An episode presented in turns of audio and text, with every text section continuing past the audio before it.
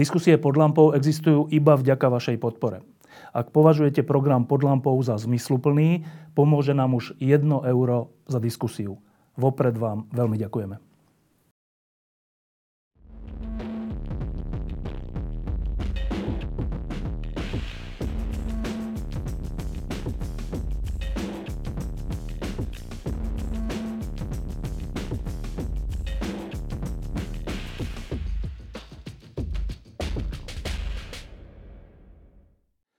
Zhruba pred dvoma rokmi sme tu v štúdiu pod lampou, ale aj všelikde inde, hovorili s viacerými ľuďmi, ktorí rozumejú tomu, čo sa deje v Amerike a aké je to dôležité pre celý svet. Že čo sa teda stane, keď vyhral Donald Trump a že či e, to poškodí demokraciu alebo naopak, že to bude nejaký reštart. A čo sa stane so Západom a so svetom ako takým po tom, čo Trump bude lídrom sveta. E, pamätám si, že viacerí vtedy hovorili, že nie je to až také e, zlé, ako sa môže niektorým e, ľuďom, ktorým sa Trump nepáči, zdať. Pretože v Amerike, ako v zavedenej a dobre fungujúcej demokracii, existujú, existuje niečo ako brzdy a protiváhy, ktoré aj prípadného niedobrého kandidáta, ktorý z nejakých dôvodov vyhrá voľby, brzdia a, a, a limitujú v tom, keď by chcel niečo dôležité pokaziť. No a teraz je dva roky odvtedy. E, tento týždeň boli v, Ameriku, v Amerike tzv. midterm voľby. To sú voľby v polovici volebného obdobia prezidenta, ktoré sú e, voľby do kongresu, do, hornej, do, teda do dolnej snemovne a do senátu. A oni nejako dopadli. Tak som si povedal, že po tých dvoch rokoch a aj po týchto voľbách zavolám jedného z tých ľudí, s ktorými sme sa pred dvoma rokmi o tom rozprávali, že či sa tie naše úvahy a predpovede potvrdili alebo nie. A to je teda hneď prvá otázka, Martin. Ehm, po dvoch rokoch Donalda Trumpa, Trumpa e, tie legendárne brzdy a protiváhy fungujú? E, ja si spomínam, že sme vtedy aj hovorili nie len o tom, že americká demokracia má silné inštitúcie, má rozloženú tú moc do viacerých pilierov a v tomto zmysle slova má aj tie brzdy a protiváhy. Navyše má média, má občianskú spoločnosť a mnohé ďalšie e, teda hodnoty, e, ktoré sa dokážu postaviť akémukoľvek prezidentovi alebo akémukoľvek vybočovaniu. E, zároveň sme ešte hovorili tak trochu aj o tom, že e, americký prezident Trump je dosť nepredvídateľný. To znamená, že aj keby tie brzdy protiváhy zafungovali, nevieme celkom dobre odhadnúť, čo sa stane nasledujúci deň, týždeň, nasledujúce ráno alebo, alebo ďalší nasledujúci čas. No, vzhľadom k tomu, že vlastne prišiel do americkej politiky prezident, ktorý sa vlastne postavil proti všetkým dovtedajším tradičným elitám, dovtedajšiemu establishmentu. A to ako liberálnemu, tak konzervatívnemu? Ako liberálnemu, tak aj konzervatívnemu. Ten konzervatívny si ho postupne začal osvojovať, lebo pochopili, že e, je to teda človek, ktorý nakoniec získal republikánsku nomináciu a e, má šance, aby sa stal americkým prezidentom. E, tak vzhľadom k tomu všetkému, čo sa teda udialo jeho zvolením a vzhľadom k týmto dvom rokom, tak môžeme povedať, že odpoveď na tú otázku je, že áno, e, čiastočne do istej miery tie brzdy a protiváhy zafungovali. Americká demokracia sa ukázala byť určite flexibilnejšia, prúžnejšia, dynamickejšia a sílenejšia ako povedzme v Maďarsku. Hej. Polsku, no. a, a zároveň, a, samozrejme, hej. No a, no a zároveň, zároveň je teda pravdou, že ani po týchto dvoch rokoch sa nedá nejak povedať, že by sa celý americký politický systém, celá americká spoločnosť a celá teda tá štruktúra politická, aj ekonomická, aj zahranično-politická, že by sa vrátila do tých dovtedy zabehaných kolejí. To, čo sa bude diať ďalej, to vlastne uvidíme. Nepochybne, a asi o tom budeme ďalej hovoriť, že tieto voľby do kongresu ukázali, že eh, energia a schopnosť sa zmobilizovať a teda e, postaviť sa proti niečomu, čo v očiach tých ľudí, ktorí boli a sú Trumpovi oponenti, predstavuje hrozbu. To znamená Amerika predovšetkým, národ predovšetkým, pevné hranice, tvrdý jazyk, tvrdá retorika, útok proti mainstreamovým médiám a takto by sme mohli pokračovať, že to všetko proste je tam nejak naďalej, aj sa to za tie dva roky prejavilo, ale ukázalo sa, že už len po dvoch rokoch je tam kapacita sa proti tomu postaviť a dosiahnuť aspoň čiastočný úspech. No, e, skúsim teraz e, prejsť zo pár udalostí alebo dejov, ktoré vyvolal Trump alebo na ktoré reagoval a ktoré boli buď pozitívne alebo negatívne za tie dva roky. Tak, e, pa, tak ako prvé si pamätám e, to, a to vlastne bolo už súčasťou kampane, že a, aj keď bol potom zvolený, to každý deň pokračovalo, že americký prezident, teda prezident krajiny, ktorá je kolískou slobody tlače,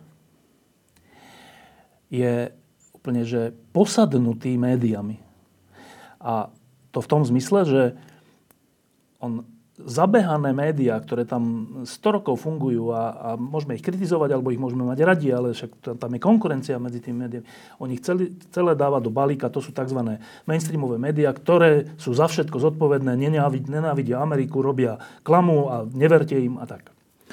A to som si, to som si hovoril, že to, to snad nie je možné naozaj v koliske slobody tlače, aby prezident spochybňoval jeden z pilierov vlastnej krajiny. Ako sa to za tie dva roky vyvinulo? Ja sa domnievam hneď na začiatku treba povedať, že toto je jeden z najproblematickejších aspektov spôsobu vládnutia amerického prezidenta. No ale na druhej strane sme videli, že vlastne to do istej miery aj činnosť týchto e, médií hlavného prúdu alebo stredného prúdu, ak sa dá povedať, niektoré môžu byť viac naľavo, niektoré môžu byť viac napravo, že ich to do istej miery aj posilnilo. Posilnilo to najmä investigatívnu zložku, posilnilo to novinárov v odhodlaní ísť po veciach, pátrať po nich, dozvedať sa viac a posilnilo to aj v tom, že v Amerike sa začala predsa len širšia verejná diskusia nielen o slobode tlače, ale o tom vlastne, kto sme, odkiaľ prichádzame, kam spejeme, ak mám použiť Gogenov výrok. Čiže aká je Amerika, aké sú jej kľúčové hodnoty, aká je jej možná budúcnosť a akým spôsobom sa o tom všetkom má viesť verejná rozpráva. Takže Trumpové útoky na, médie, na médiá neustali a tá konfrontácia stále nejakým spôsobom pokračovala ale nedá sa povedať, že by to tie médiá nejakým spôsobom v podstate zlikvidovali. No a teraz to isté, ale z druhej strany, ešte pri tejto téme zostaneme, že Trump a ľudia okolo neho, ale aj viacerí konzervatívci americkí hovoria, že to je zase tak, že tie v tomto zmysle liberálne médiá, ktoré boli viac na strane demokratov a Clintonovcov a tak, že oni naozaj e, sú, sú stranné a že teda tie tie, tie Trumpové prehnané útoky sú trocha dôsledkom e, neférového prístupu CNN a podobných médií. Čo by si na to povedal? No, netýka sa to, myslím, e, len teda e, médií, ktoré boli kritické k Trumpovmu spôsobu vládnutia. E, to nie sú výlučne len liberálne médiá. Hej? Tak keď človek systematicky číta Wall Street Journal, tak teda vidí, že práve aj v tábore obrazne povedané umiernených konzervatívcov a ich nejakých médií alebo ich komentátorov, analytikov a ich výrazných postav sa táto kritika proste prejavovala už v tom súperení, či sa stane kandidátom republikánskej strany, ale pokračovala aj potom, pretože niektoré dodnes, z týchto... Dodnes. Dodnes. Pokračuje dodnes. Pretože niektoré z tých jeho krokov naozaj e, nepovažovali, nepovažovali ani táto časť mediálneho prostredia e, za za také, s ktorými by proste mohli, mohli takým alebo onakým spôsobom súhlasiť.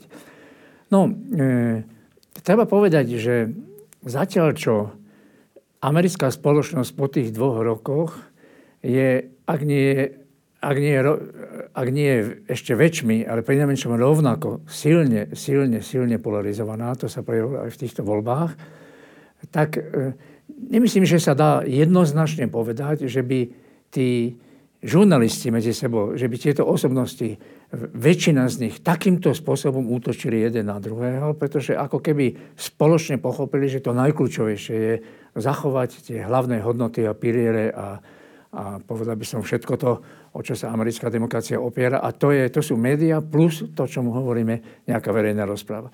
Samozrejme, objavovali sa a objavujú sa a budú sa objavovať aj príspevky E, v časti týchto médií, ktoré označuje za liberálne. E, je to možno také dedičstvo ľudí alebo postojov, ktoré mali blízko k Bernie Sandersovi. Hej. To znamená, je to, sú to prejavy tej Ameriky, ktorá v odpore k tomu establishmentu a v odpore aj k Trumpovi sa teda stavala na stranu výrazne lavicovejších riešení a v tomto zmysle slova proste tie médiá o tom reportovali, o tom teda písali a asi to väčšmi všímali, ale nedá sa povedať, že by sa stali obrazne povedané hlásnou trúbou nejakých vyslovene silných lavicových prúdov. Naopak, teraz napríklad v týchto kongresových voľbách sa stala zaujímavou kandidátkou 26-ročná mladá žena, e, ktorá teda kandidovala v obvode, kde tak či tak demokrati by boli bývali vyhrali a ktorá má v mnohom veľmi výrazne lavicové názory, ale keď človek číta, ja neviem, Washington Post alebo New York Times, tak hneď vidí, že okrem informácií a správ o tom, ako sa to dialo, je aj kritická analýza toho, že do akej miery vlastne táto mladá nádejná politička predstavuje ozaj tú budúcnosť Ameriky, ktorú by sme si všetci želali. Druhá vec, ktorá ma napadne, tá negatívna, je, je Eh, je spojená s tým, že eh, Donald Trump do, aj do tých volieb išiel s tým, že on sa akože zastáva e, bieleho muža zo stredozemia, teda tých ľudí, ktorí tam prišli o prácu alebo tak a pôvodne tam tvorili väčšinu a v niektorých štátoch už tvoria menšinu a tak. To veľmi rezonovalo, vo, že dodnes sa o tom diskutuje, či to tak je, nie. Ale po voľbách si pamätám jedno také zhromaždenie, taký pochod, niekde myslím v Pensylvánii, alebo kde to bolo, e, kde došlo aj, aj myslím k umrtiu. Nejakým autom tam niekto do niekoho narazil a to, boli taký, to bol taký rasistický pochod, taký troška kukluk sklanovský pochod.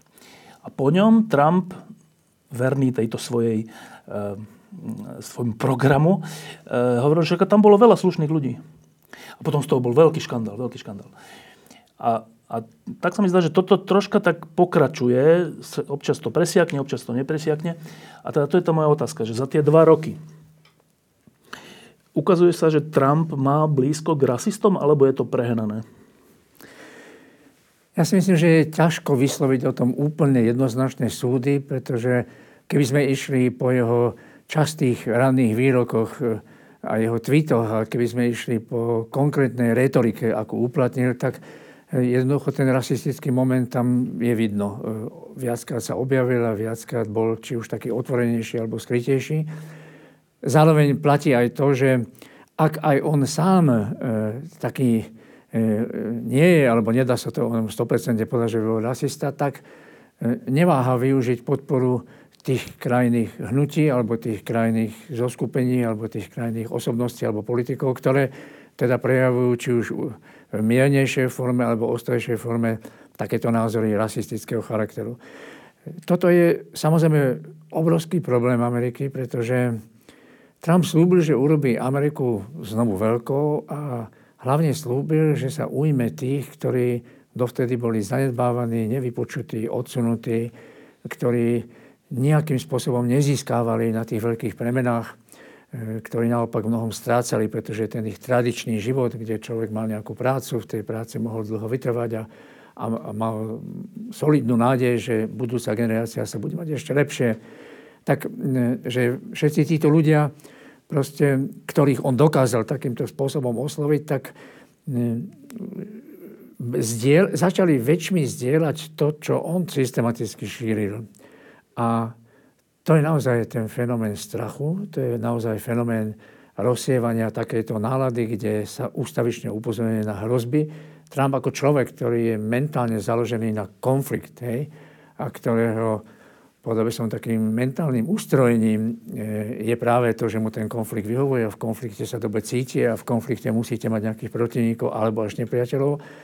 Dá sa povedať, že tieto nálady aj podporoval, aj živil, takže aj medzi viacerými slušnými ľuďmi, sa niekedy začali presadzovať také myšlienky a také predstavy, ktoré mali blízko k takémuto rasistickému potonu. A posledné, čo chcem povedať, to súvisí aj s tým, že e, nie Európa, ale ani Amerika si nevie celkom dať rady, ako vlastne pokračovať v tom, čím bola Amerika veľká, okrem istých období izolacionizmu, ale bola Amerika veľká tým, že to bola vlastne krajina imigrantov, ktorí tvorili teda Ameriku.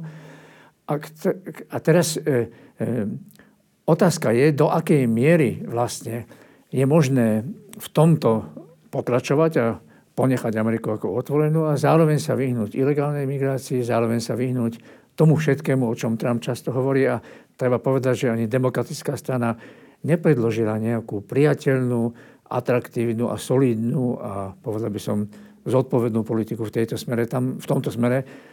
To znamená, že Trump nemal výraznú a jasnú politickú protiváhu, ktorá by korektným, ale zároveň zodpovedným spôsobom hovorila, áno, toto je problém a my sa vieme k tomu takto a takto postaviť. Boli olediné námety, boli, boli ojedinele iniciatívy a legislatívne a iné, ale nedá sa povedať, že by sa presadila nejaká dosť zrozumiteľná e, ponuka, ktorá by teda sa s týmto dokázala vyrovnať. Nakoniec to sme videli aj v Európskej únii, ako ťažko sa niečo také presadzuje. Tomu iba taká poznámka, jak som bol e, jeden z prvýkrát v Amerike, ešte v 90. rokoch, tak oni nás zobrali aj na tú južnú hranicu s Mexikom a a ukazovali nám to. Spolu s policiou sme tam chodili. E, a bolo to teda pre mňa prekvapujúce, že koľko veľa ľudí tam prechádza hranicu ilegálne. A potom som roky čítal tie štatistiky, že ročne možno milión ľudí prišlo e, do Ameriky. Ročne, my, my keď sme tu mali v Európe raz jeden rok, že skoro milión, tak z toho padali vlády a menia sa vlády a celá Európa sa kvôli tomu mení, kvôli tomu jednému milióny raz. A oni to tam majú, majú, mali a majú každý rok. Že z tohto hľadiska Zas, e, v tomto som vlastne taký neutrálny, že na jednej strane sa mi nepáči, ako to Trump komunikuje, akým spôsobom. Hej, hej, hej. On používa zlé príklady, až neludské veci a takto oddelovanie detí a všeličo. Na druhej strane ten problém je tak vypuklý, že nerobiť nič je úplne nezodpovedné. Že ne, neviem vlastne, ako hodnotíš jeho, čo sa týka tohto problému? No, e, ja myslím, že si sa toho dotkol práve toho nervu, ktorý je tam, že bez najmenších pochybností to je vážny a solidný problém. Iná vec je, keď sa ten problém e, proste vypichne a keď sa posunie do takej podoby, že to je naozaj kampaň, ktorá, ktorá, by, e, ktorá teda najmä v tých posledných týždňoch, ktorá skutočne prekvapila. E, my sme tu na, v Európe zažili, že v mnohých štátoch u nášho južného suseda, ale aj Indie, aj na Slovensku sa objavili obavy z toho, čo všetko riadi George Soros, ale keď človek zrazu videl a počul, že voči tej údajnej karaváne migrantov, ktorí sa blížia k americkej hranici, v tejto chvíli dočasne zakotvili v Mexiku, že teda nestačí tých 800 vojakov, ale že ich bude 15 tisíc a niektorí z tých krajných predstaviteľov hovorili, no keď bude treba, budeme sa musieť brániť a budeme možno dokonca musieť strieľať. Ale nie len to, keď sa v Trumpovskej retorike objavilo niečo, že aj za tým všetkým stojí George Soros, tak to už naozaj, to už naozaj prekročilo všetky hranice, sme doma. Hej. Sme doma a v tomto zmysle slova si myslím, že to nejak nebolo šťastné, čo, čo nesmie zakryť skutočnú povahu tohto problému. Ten problém je tam, ten problém je závažný, je veľký, Amerika sa s tým musí nejakým spôsobom vyrovnať. Mala vo svojej histórii obdobia takého tvrdého izolacionizmu. Mimochodom, ten izolacionizmus postihoval svojho času veľmi výrazne katolíkov veľ, dokonca veľmi väzne Talianov. Potom postihoval všetky slovanské národy. Hej, to, no ale Amerika sa s tým potom dokázala nejak vyrovnať a teraz ten problém sa netýka natoľko týchto, týchto skupín obyvateľstva alebo týchto etník. Hovorilo sa o juhoameričanov, ale hovorí sa aj o samozrejme ľudí prichádzajúcich z Ázie. Dosť na tom. E, toto ešte, domnievam sa, by malo byť a bude aj predmetom nejakej veľmi vážnej politickej, no? politickej debaty a veľmi vážnych politických rozhodnutí tak, aby už tento typ retoriky, či už s podtónom rasistickým, alebo s nejakými prvkami sa nejak mohol na scéne objavovať iba ako marginálny. Tretia dôležitá vec, alebo štvrtá e, negatívna, tá, tej som sa ja obával osobne najviac pred dvoma rokmi, e, sa týka medzinárodného, e, medzinárodnej politiky. E, to, že Trump povedal, že Amerika first je podľa mňa v poriadku, to hoci kto hovorí aj v americkej histórii, aj v európskej histórii o svojich krajinách, ale ja som sa obával jeho vyjadrení, čo sa týka NATO, jeho vyjadrení, čo sa týka spojenectva s Európskou úniou, respektíve Západu ako takého. Však napokon prvýkrát som počul z úz amerického prezidenta, že keď išlo o tú obchodnú, obchodný spor alebo dane cla, že Európa je náš nepriateľ. Prvýkrát som počul toto slovo za svoj život od amerického prezidenta a potom stretnutia s, Putinom, stretnutie s, so severokorejským vodcom, ktorého on miluje, povedal, jak si porozumeli a tak. Že to všetko boli veci, ktorých som sa ja pred dvoma rokmi veľmi obával. Čo ukázali tie dva roky? No tie dva roky ukázali, domnievam sa predovšetkým to, že Spojené štáty sa do istej miery stiahli z medzinárodnej scény ako dôležitý a výrazný a niekedy až kľúčový faktor, ktorý mohol v rozmanných tých oblastiach pôsobiť. Samozrejme, vždy za tým treba hľadať aj americké záujmy, záujmy Spojených štátov, ale faktom je, že Amerika ako demokratická krajina sa v mnohých kľúčových historických rozhodnutiach a obdobiach postavila na tú správnu stranu, či to bola druhá svetová vojna, či to bola studená vojna, alebo či to bol proste...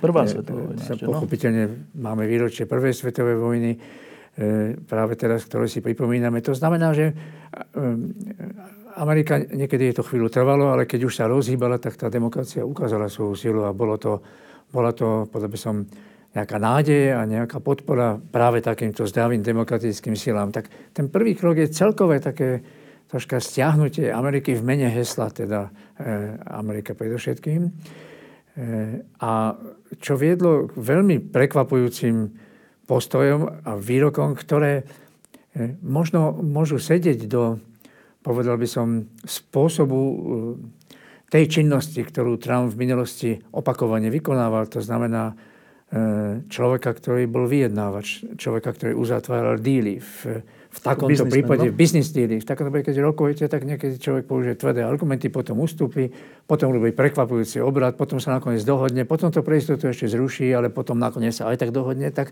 v týchto business dealoch to je možné. určité typy, určité typy takýchto, takýchto výrazných osobností to uplatňujú. Nehovorím, že všade a vždy je to možné, ale určite si to vieme väčšmi predstaviť ako v arene medzinárodných vzťahov.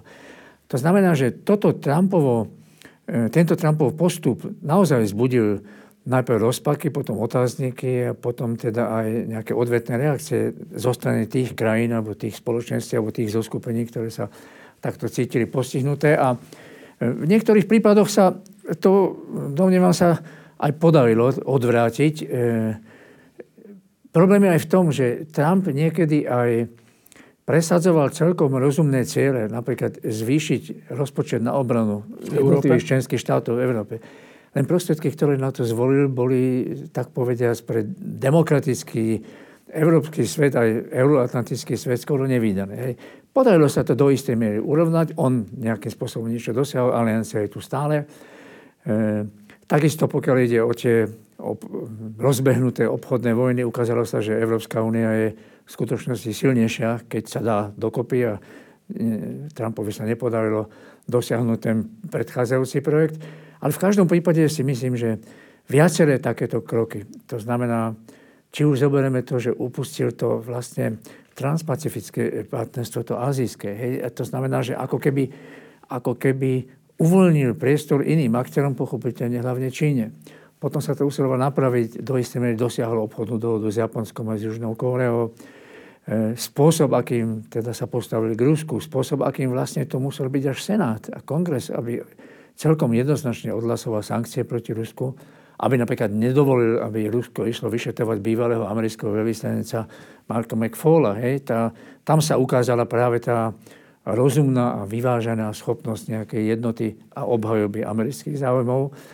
Takisto, e, takisto kongres tedy dosiahol, že to, čo Trump navrhoval, zníženie rozpočtu na podporu demokratických aktivistov, hej, to sa tiež nejakým spôsobom nepodarilo, ale predsa len aj ústup od klimatickej dohody, aj tieto obchodné vojny, aj e, jeho, e, jeho, povedal by som, velikánsky obrad od človeka, ktorému najprv takmer vyhlásil vojnu a potom sa stal jeho dobrým priateľom, to znamená v Severnej Koreji, pričom dodnes nevieme celkom presne, čo sa vlastne podarilo. Čo, čo sa podarilo však.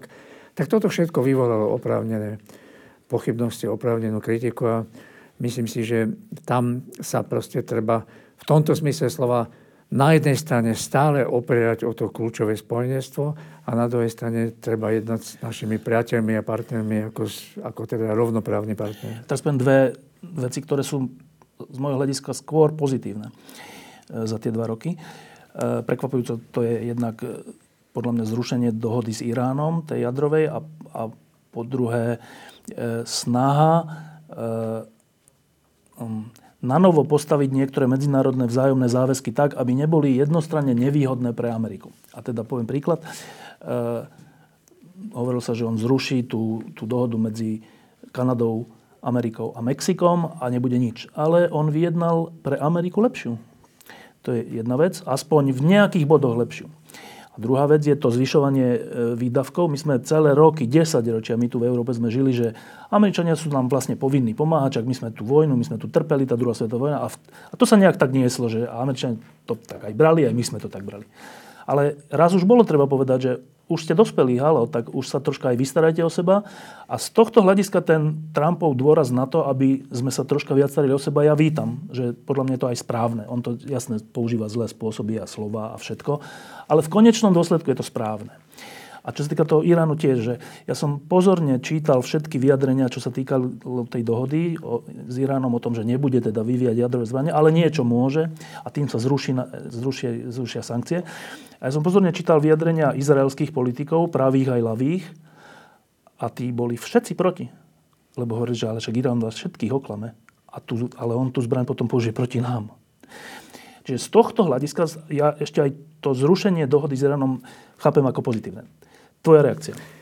K trom bodom. Najprv k tej bývalej nafta dohode. Tak e, áno, podarilo sa ju predsa nejakým spôsobom e, e, tak podľa by som resuscitovať, znovu nejak oživiť. Zaujímavé je, že na tom začiatku to znovu retoricky postavil ako niečo, čo je veľmi, veľmi zlé, čo je pre Ameriku nepriateľné. Vylúčené. No? Vylúčené. A nakoniec tá dohoda je a neobs- nie je to vlastne až taká veľká zmena. Hej? Tak to je taký prvý bod k tomu. E, úplne súhlasím s tým, čo si hovoril o potrebe navýšiť obranné výdavky. Jednoducho tie krajiny, tie členské štáty, vrátane Slovenska, aj Nemecka, ale aj ostatných, sa k tomu musia jednoducho postaviť inak. Je to, je to dosť náročné aj pre politikov, e, aby, aby boli schopní presvedčiť svojich voličov o tom, že, tá, že bezpečnosť, dnes bezpečnosť, to je rovnaká hodnota, ako je napríklad zdravie. To je rovnaká hodnota, ako je napríklad pracovné príležitosti. Alebo školstvo, alebo, alebo školstvo. A že tá bezpečnosť má veľmi veľa rozmerov. To nejde predsa len o, o vrtulníky a, a, a tanky a tak ďalej, ale to ide aj to, čo dnes vidíme všade. To znamená kybernetická bezpečnosť, bezpečnosť rozmanitých hrozieb, ktoré pred nami ako stoja. To nie je len terorizmus. Takže z tohto hľadiska si myslím, nakoniec táto jeho politika. Ten výsledok je kľúčový a ten výsledok sa obrátil tým smerom, smerom zlepším. S tým Iránom je to trochu komplikovanejšie v tom, že e, nie je úplne zaručené, že ktorá politika je najlepšia. Ja si myslím, že zdržanlivosť e, tých ostatných, e, hovoríme teraz hlavne o Európskej únii, tých ostatných aktérov, ktorí túto dohodu uzavreli, nevyplývala iba len čisto z nejakých obchodných záujmov a nevyplývala ani z toho, že by proste boli nejak protiizraelské naladenie. Vyplývala z toho, že u Iránu je veľmi ťažko odhadnúť, ktorá politika skutočne povedie k zmeneniu tej hrozby. Hej. Tie, tá predchádzajúca dohoda stávala na tom, že budeme to kontrolovať, pokiaľ sa dá a že budeme apelovať na to a budeme teda dbať na to a budeme sa pravidelne monitorovaním a aj opakovanými návštevami a komunikáciou, teda starať o to, aby naozaj Irán tieto svoje, e, túto svoju kapacitu nukleárneho útoku alebo nukleárnych zbraní, aby s tom nepokračovala. No, alebo na druhej strane politika je taká, že ten Irán to už viackrát porušil, na to sú niektoré dôkazy. Iránu sa nedá dôverovať, to znamená, nie je nejaká iná cesta, iba sa tejto dohody zdať a uplatniť sankcie. Zase, tie sankcie až tak strašne nefungujú, Irán stále vyváža. Ale problém je niečom inom. Vo chvíli, keď toto, takéto rozhodnutie Trump urobil, jednostranne došlo aj k preskupeniu všetkých týchto síl proste na Strednom východe.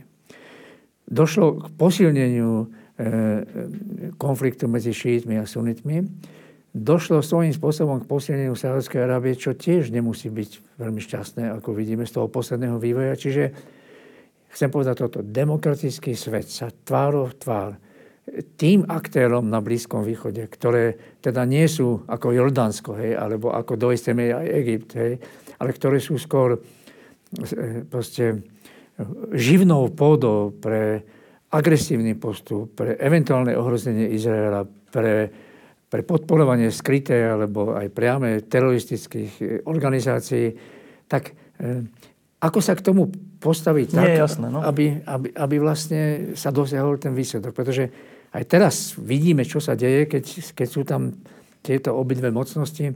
Nedá sa zrejme veľmi dôverovať ani jednej, ani druhej a je ťažko možno vyrátať a vypočítať, že ktorý krok tu nám povedie k lepším výsledkom. Tak s touto opatrnosťou by som predsa len postupoval k tomuto. Uh, uvidíme, čo to nakoniec nejak akože priniesie a uvidíme aj to, do akej miery, pokiaľ Trump bude pokračovať vo svojom vyjednávaní, v stretávaní s Ruskom, ako aj ohlásil, že sa v Argentíne na G20 teraz onedlho stretne s prezidentom Putinom, že či treba Irán bude súčasťou tejto komunikácie a súčasťou tejto eventuálnej dohody. E, nebudem teraz hovoriť o ekonomickom vývoji v Amerike, ten je výborný, je tam najnižšia nezamestnanosť za dlhé, dlhé roky, e, ekonomický rast, všetko, ale podľa ekonomov, s ktorým som, som sa o tom rozprával, e, tie necelé, necelé dva roky sú ešte malý, malý čas na to, aby sme to pripísali Trumpovi. To sú iné ekonomické cykly, on, si, on to teda pripisuje sebe, ale však to robia politici, to je normálne. Skúsim tú poslednú vec. Za tie dva roky sme si zvykli, že e, americký prezident, teda líder slobodného sveta, je niekedy trápny, alebo smiešný, alebo, alebo je na posmech. E, ja som to nikdy nezažil do vtedajšom živote, že by také niečo sa dialo. A to teraz nehovorím o tweetoch, ale aj o vystupovaní, o, o všelijakých výrokoch, o spôsobe vedenia tlačových konferencií, o chôdzi s, s, s britskou kráľovnou, o všelijakých týchto veciach. Že... A teraz, a nie, nie som si istý, uh, je to len taká ľudská v tomto zmysle slabosť, povahy, charakteru niečoho, ale tie, tie dôležité veci sú niekde inde, to sú tie rozhodnutia, ktoré sú troška aj kontrolované inými a tak. Alebo je to zničujúca vec pre celý západný svet, keď jeho líder je takýto. Ja sa obávam, že toto na západný demokratický svet nemá dobrý dopad. Nemá dobrý dopad, pretože mm, vidieť proste lídra, e, ak nie najmocnejšie, tak určite veľmi, veľmi mocnej a závažnej demokratické krajiny s dlhou históriou, s dlhou tradíciou, ktorý sa dopúšťa takýchto na prvý pohľad naozaj až čudných, až zaražajúcich, smiešných, urážlivých postupov, to svojím spôsobom dehonestuje aj ten samotný úrad, to samotné postavenie, tú samotnú funkciu prezidenta. A to si myslím, že to nikdy nie je dobré. Nie je to dobré aj preto, pretože e, viacerí politici e, rôzneho razenia si môžu povedať, no tak ak toto môže robiť americký prezident, no tak proste e, prečo ja by som mal mať zábrany postupovať podobne alebo rovnako, alebo postupovať v nejakej inej oblasti, tak ako vlastne ja chcem, však nakoniec e, ľudia to nejakým spôsobom príjmu. Takže ten dopad si myslím nie je z tohto hľadiska akože dobrý a priaznivý a pozitívny a e, máme za sebou dva roky, nevieme v tejto chvíli, ako to bude pokračovať, ale domnievam sa, že v tomto ohľade jednými z najväčších kritikov Trumpovho postupu boli samotní konzervatívci. Boli to ľudia ako McCain. Tomu boli... poviem iba takú poznámku. Ja som, keď som bol naposledy teraz v septembri v Amerike, tak práve vtedy vyšiel v New York Times ten legendárny, anonymný ano. článok niekoho z blízkych ľudí Donalda Trumpa, ktorý sa tam vyznal z toho, že oni vlastne celé to jeho najbližšie okolie deň čo deň, e, teda so veľkým strachom očakávajú, čo za povie urobí, aby to potom oni korigovali až do tej miery, že keď on chce niečo podpísať, tak oni mu to nedajú. Ten papier zahodia alebo stratí sa a on to potom nepodpíše a to nariadenie nevojde v platnosť. Tak to ja som poprvé, keď som toto čítal v septembri, tak som si to... Ja neverím, že New York Times uverejnil anonym. Jakože, že článok musí byť podpísaný, ináč to nemá... To v žurnalistike není možné. Poprvé, ale po druhé, že ten obsah a to nie je spochybnené dodnes, že by to naozaj bol nejaký človek z jeho administratívy, že najbližšie okolie amerického prezidenta vlastne napína všetky svoje sily na to, aby zabránili tomu, aby robil to, čo chce. A to je hrozné.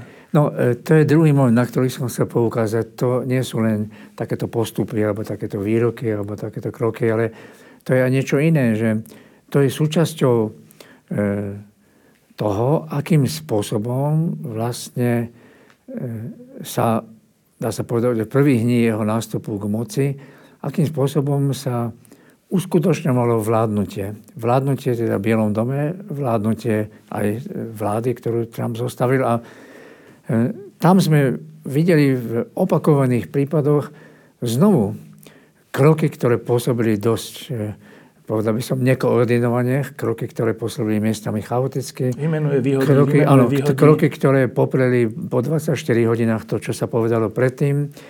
Kroky, ktoré nejak neukazovali na to, že tu je nejaká silná, koherentná, jednoznačná politika, ktorá urobí z toho Bieleho domu veľmi, veľmi teda funkčný aparát, ktorý proste presadzuje tú politiku, e, mene ktorej bol daný americký prezident zvolený. Takže to je druhá, ešte možno vážnejšia súčasť, povedal by som, tých otáznikov nad takýmto štýlom.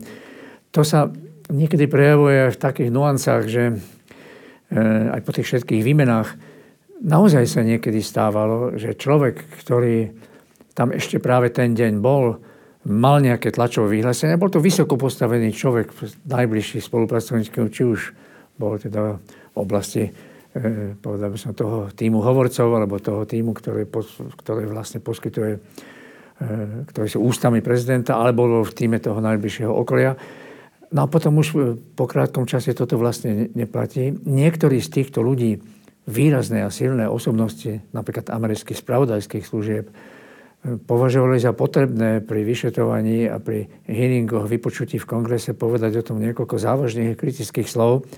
A ja som tam e, videl aj jeden taký prvok, ktorý za tie uplynulé 10 ročia v americkej politike natoľko naozaj nefungoval. E, jednotlivé agentúry zvykli byť také, že dosť navzájom medzi sebou sa koordinovali, komunikovali, keď ste napríklad ráno navštívili v nejakej pozícii mm, zahraničného štátnika alebo diplomata niektorú inštitúciu, treba tú Národnú bezpečnostnú radu, tak po obede na štátnom departmente na ministerstve už vedeli, o čom sa tam hovorilo a poznali nejakým spôsobom vaše postoje. To sa už prvý raz narušilo pri v septembri 2001 teda pri tom útoku, hej, vtedy sa ukázalo, že tie služby bohužiaľ takto nekoordinovali.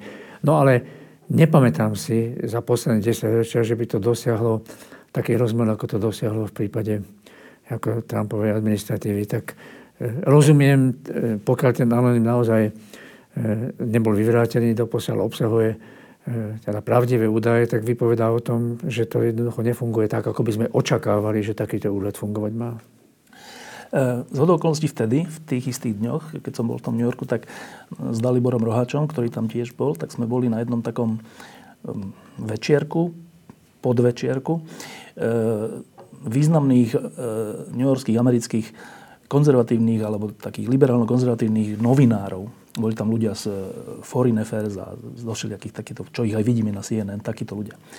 A ja som sa ich niektorých pýtal, že, že ako to je s tým s tým Trumpom, že však mne by sa tak zdalo, že ľudia ako vy by ste mali jednoznačne odmietnúť, veď to je to škodí republikánskej strane. A prečo je to tak, že republikánska strana to... Na začiatku to hovorila, na začiatku aj Paul Ryan a ďalšie hovorili, že on je nevoliteľný, ale teraz to už nehovorí, že prečo to tak je. A v zásade, čo mi oni povedali, bolo dosť zaujímavé, že oni povedali, že my si všetci uvedomujeme, čo on robí. To nie je tak, že my si myslíme, že to je dobré všetko. My si to uvedomujeme.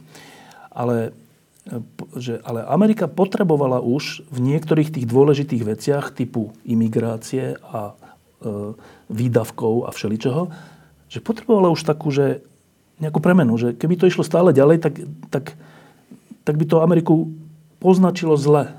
Aj finančne, aj, aj všelijako inak. A že ten Trump je taká cena za to. Žiaľ. Ja na to mám nejaký názor. Čo si o to myslíš? No to som práve chcel povedať, tu, zopakovať to, čo si e, ty povedal tú poslednú vetu, že otázka je tej ceny. No, za akú cenu sa to udeje? E, je pravdepodobne po dvoch rokoch ešte ťažké jednoznačne povedať, aká vysoká tá cena bude, ako za to e, proste obrazne povedané západné spoločenstvo zaplatí. E, uvidíme aj teraz, čo sa bude diať po, po týchto voľbách, do akej miery tie kontrolné mechanizmy nejakým spôsobom ovplyvňa ten výkon moci. Ale bolo by bývalo prirodzenejšie, bolo by bývalo normálnejšie, bolo by bývalo štandardnejšie, keby sa, povedal by som, tieto veci presadili prostredníctvom takej výmeny, ako v Amerike zvykla byť. To znamená, keď prišiel Ronald Reagan, hej, tak nemusel človek so všetkým súhlasiť, ale bolo to celkom jasné. Bolo to jasné, s akou politikou prišiel, ako ju presadzoval, čo chcel dosiahnuť a akom smere, či už to boli vnútorné problémy, ekonomické problémy alebo zahranično-politické otázky, kam chce, aby Amerika smerovala. Hej. Ehm, bolo by primeranejšie, keby sa práve takýmto spôsobom presadzovala či už konzervatívna alebo liberálnejšia politika, pretože v prípade toho prezidenta Trumpa tú cenu skutočne v tejto chvíli ešte nevieme odhadnúť. Ja, ja som im povedal, to ja mám na to ten názor, že keď chceš e, pomáhať nejakým ľuďom, ktorí e, sú nejakí, byť inými, tak väčšinou to skončí tak, že ty sa staneš iným a ich nezmeníš. Ale uvidíme, necháme to na nich. A teraz k, tým voľbám. To je nejaká odpoveď. To je vždy tak v Amerike, že v polke volebného obdobia prezidenta sa tá nálada nejako ustáli a prejaví tými voľbami. Ak sú ľudia veľmi nespokojní s prezidentom, tak veľmi prehrá. Ak sú spokojní, tak vyhrá. Ak sú tak na poli, tak je to tak na poli. Teraz to vyzerá tými voľbami na poli. E, konzervatívci, republikáni, e, troška posilnili v Senáte. E, demokrati naopak ovládli alebo majú väčšinu v snemovni reprezentantov. Čo je to za správa?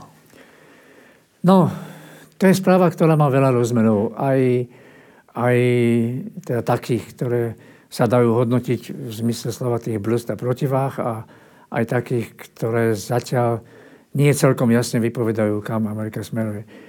Domnievam sa, že treba povedať jedno, že e, Američania e, za posledné obdobie, a to sa ešte ukáže, ako je to udržateľné, zažili teda ekonomický rast a aj najmenšiu nezamestnanosť a obvykle ak e, sa krajine takto ekonomicky darí, tak tá strana, ktorá má väčšinu, má väčšinu ktorá, má pre, ktorá má prezidenta, tak tá strana obvykle nezaznamená e, nejaké výraznejšie alebo väčšie straty. Hej.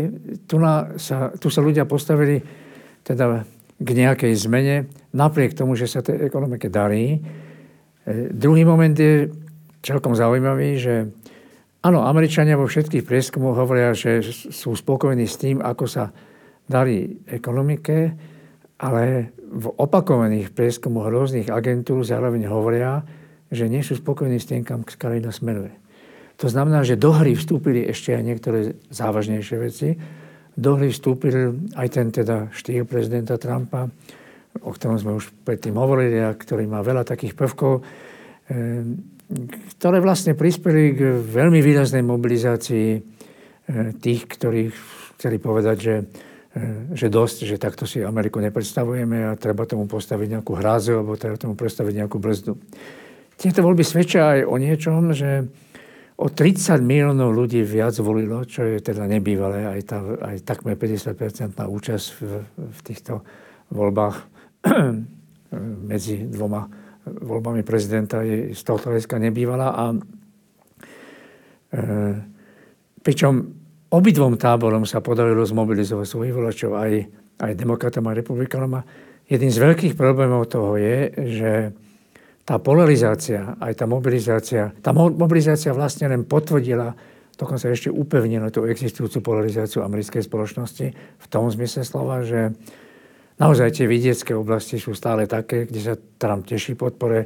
Tie jeho sluby, že, že teda bude na tých ľudí pamätať a že im pomôže ich život zlepšiť a že proste nejakým spôsobom bude brániť všetkým tým tzv. moderným premenám,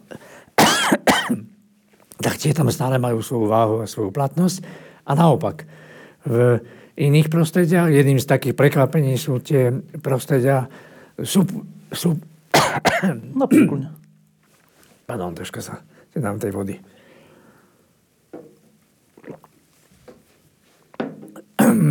Sú tie prostredia okrajových štvrtí veľkomiest, kde, kde dovtedy Trump teda prevažoval, teraz sú tie prostredia obývané rôznorodejším obyvateľstvom a tam sa Trump tiež nepresadil, ale podstatné je, že aj táto mobilizácia, aj táto zmena priniesla pokračujú polarizáciu. A teraz je jeden veľký otáznik.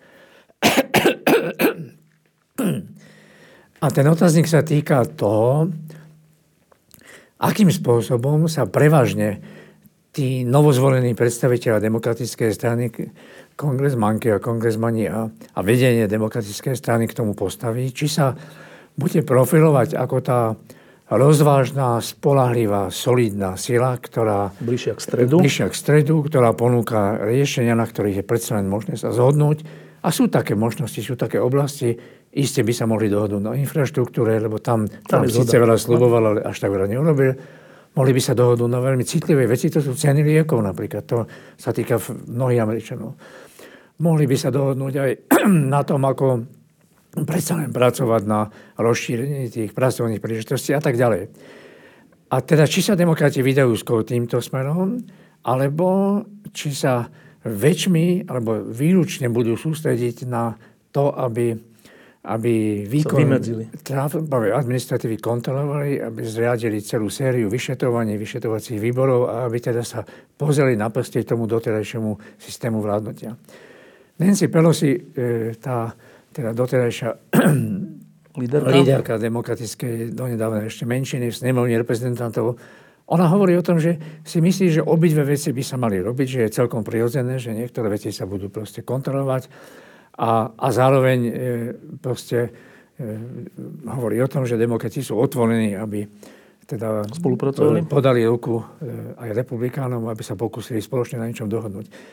Nie je celkom isté, ako to dopadne. Mm, Trump celkom jednoznačne hovorí o tom, že vo chvíli, keď demokrati prikročia k takýmto opatreniam, tak môžu zabudnúť na nejakú spoluprácu. Takže nevieme v tejto chvíli, či nás čaká obrazne povedané pad, alebo, ktorý potom znova sa bude rozhodovať až o dva roky, alebo či sa predsa niektoré čiastkové veci podarí dohodnúť a podarí presadiť a v tomto smysle slova na prospech Američanov e, sa proste niečo vyvinie tak, že si všetci povedia, no tak konečne sa nejakým spôsobom dohodli. Ehm, ja by som to typol skôr na ten, na ten konflikt, než na nejakú spoluprácu, teda ale iba vidiac posledné dva roky. Ehm, napokon teraz... No, videl sa aj posledné hodiny. Dnes prišla správa, že generálny prokurátor, čo je po slovensky, teda v Amerike sa to nevolá generálny prokurátor, ale nejako inak, ehm, Jeff Session bol nútený odstúpiť Zrejme preto, že neodvolal Millera, ktorý robí to vyšetrovanie, čo sa týka Trumpa, jeho kontaktov s Rusmi a, a ďalšie veci pred voľbami. E, teda to je, to je krok od Trumpa, že odvolal človeka, ktorý tam garantoval nejakú, nejakú nezávislosť. Zas kroky z druhej strany sú, a to sledujem naozaj tie dva roky, že to je nekonečné E, vyšetrovanie a ďalší svedok a te, potom nejak sa to rozšíri, to je že nejaká iná vec. Už človek ani nevie, čo konkrétne sa vlastne v tej chvíli vyšetruje. A samozrejme tie médiá, ktoré sú skôr na strane demokratov, tieto deň čo deň dávajú do, takej, do takého tónu, že ako keby treba Trumpa odvolať. No, impeachment, to je tam, stále je to tam v povetrí. E, čiže z tohto sa mi skôr zdá, že, to, že aj z Trumpovej strany, aj z druhej strany, že to bude pokračovať. A to je otázka, že e, ak by to tak bolo, prečo ty to považuješ za nebezpečné? No, má to isté problematické stránky, ktoré sú na tak povediať. To znamená, že v niektorých veciach sa vlastne reformy, na ktorých by sa ten široký stred mohol dohodnúť, nepresadia a neposunú sa ďalej to nie je dobré pre život obyčajných Američanov. A to nie je ani dobré pre takú silu Ameriky, ak to môžem takto povedať. Hej. E, to nie je dobré pre to, na čo sme boli u Američanov zvyknutí, že veci fungujú. Hej. Samozrejme, niektoré štáty si tak či tak presadia svoje. E, myslím si, že Trumpovi sa nepodarilo celkom zrušiť tú Obamovú reformu a to sa mu už ani teda nepodali, ale, ale aj niektoré štáty vlastne dbajú a, a dokonca aj voliči tých, tých, tých aj teda Trumpovi voliči alebo voliči republikánov hovoria o tom, že áno, ten Medigate alebo niektoré tieto inštitúcie treba zachovať a treba pomôcť tomu, aby mnohí Američania dostali, dostali tú zaslúženú nejakú pomoc a podporu pri ochrane svojho zdravia. Ale e, nepríjemné je to aj preto, pretože to zároveň, ak to bude ešte posilnené Trumpovou retorikou, že to zároveň e, bude naďalej e, posúvať oba tieto prúdy, respektíve e, tú časť tú politikov, časť. radikálnejšiu časť v jednej a v druhej strane, že ich to bude posúvať k tomu, že sa stanú stále väčšmi a väčšmi proste nezmeriteľnými tábormi. To sa nazdávam, že to pre demokraciu nikdy nie je nejak akože dobré. To, to neprispieva zdraviu demokracie, to neprispieva ani tomu, čo Amerika veľmi potrebuje, ešte naozaj širšiu verejnú debatu o tých kľúčových problémoch. Vrátanie, povedzme, migrácie a politiky voči migrácii, ale vrátanie aj mnohým ďalším, ďalším krokom. Tak e, v tomto zmysle slova to považujem za problematické. Ešte jedna taká faktická vec. E, to, že e, demokrati majú väčšinu v snemovni reprezentantov a republikáni si trocha posilnili väčšinu v Senáte, sa na prvý pohľad interpretuje tak, že to znamená, že Trump v domácej americkej politike bude môcť robiť menej, lebo na to potrebuje snemovňu reprezentantov, väčšinu. Naopak v zahraničnej politike, kde je dôležitý Senát, bude môcť robiť to, čo chce, tak ako doteraz. Je to správna interpretácia? Nie som si celkom istý, že to takto sedí. E, v tej domácej politike samozrejme, lebo snemovňa reprezentantov, ako sa hovorí, drží peňaženku. Hej. To znamená, že konec koncov schvaluje e, rozpočty, rozpočty a všetko, čo s tým súvisí. Ale snemovňa reprezentantov má aj e, celý rad možných teda právomocí a kompetencií, ktoré sa týkajú niečoho, o čom sme doposiaľ nehovorili a čo je silným znakom americkej demokracie. Áno, stáva sa, že médiá sa sústredujú na rôzne vyšetrovania a že to môže aj ľudí unavovať, ale ale čo by e, predsa len ľudí unavovať nemalo a čo je silným znakom americkej demokracie je, že v e, málo ktorých krajinách existujú, existujú také silné páky na, na solidné, a nie vždy verejné, treba za neverejné, pertaktovanie vypočutia toho, čo sa v Amerike deje. Tak to, to v Amerike vždy bol silný nástroj. V zahraničnej politike sa to veľmi neuplatňovalo, čo je aj tak trošku pochopiteľné, keď nastúpi nový prezident, tak v tom čase sa kongres nejakým spôsobom veľmi do toho nestará. Senát sa stará o nominácie a tí, ktorí majú väčšinu, e, to znamená republikáni za tie dva roky doteraz dali prezidentovi voľnejšiu ruku. Ale, ale to všetko bez najmenších pochybností príde. Určite sa budú chceť e, teda demokrati, ale nie len demokrati, ale aj mnohí iní politici v kongrese väčšmi dozvedie snemovni, ako napríklad v skutočnosti prebiehajú tie rokovania so Severnou Koreou. Čo to znamená? budú sa mm, chcieť väčšmi dozvedieť, že čo, čo teda znamená doterajšia politika Spojených štátov voči Saudskej Arábii. Hej, tam boli také problematické kroky, ktoré Saudom dávali určite nejaké výhody. Budú sa zaujímať o to, čo, čo Amerike prináša tieto postup voči Iránu. Hej. Budú sa zaujímať predsa len o to, aby sa to mirorové vyšetrovanie dokončovalo. Predpokladám, s a prejde, príjme v tomto zmysle seba nejaké rozhodnutie to nebude také jednoduché. Čiže ani v tej zahraničnej politike sa nedá jednoznačne povedať, že Trump bude mať úplne voľnú ruku, lebo, lebo aj keď ten Senát má tam určité právomoci, ktoré snemovňa povedzme nemá, ale sústredovala sa na veci, ktoré sú veľmi dôležité, tie sa týkajú nominácií a schvalovania sudcov a schvalovania proste výrazných budúcich osobností v administratíve. Nie natoľko na povedal by som, vypočutia tohto druhu, do ktorých sa snemenia reprezentantov môže pustiť a zrejme sa aj pustí. Ešte jedna taká civilizačná vec. E, prívrženci Trumpa, aj tí kritickí, aj tí, tí kamaráti, novinári, významní americkí, e, konzervatívnejší, e, oceňujú niečo, čo zase liberálni neznášajú. A to je to, že Trump e, dostal svojim slubom a do Najvyššieho súdu, čo je v preklade Ústavný súd u nás, e, nominoval človeka, ktorý je konzervatívnejší e, a tým pádom tá, tá, tá, tá, ten civilizačný spor, ktorý je na prvý pohľad o potratoch, ale všeo, to je taký širší spor trocha, odklonil z prevahy demokratov skôr k republikánom. Niečo také. A teraz, keď som sledoval tú nomináciu a čo sa s ňou potom dialo, Hej. to je, hovoríme o tom sudcovi Kavano, Kavano uh, kde, sa, kde bol obvinený, že pred 20, 30, neviem koľkatými rokmi e, obťažoval nejakú či spolužiačku alebo koho. A celá tá diskusia, ktorá potom okolo toho bola, tak to mi prišlo zlé. Ten spôsob, to celé mi prišlo zlé. Ja neviem, jak to bolo a neviem, či vôbec niekto vie, ako to bolo vrátanie toho sudcu, ale uh,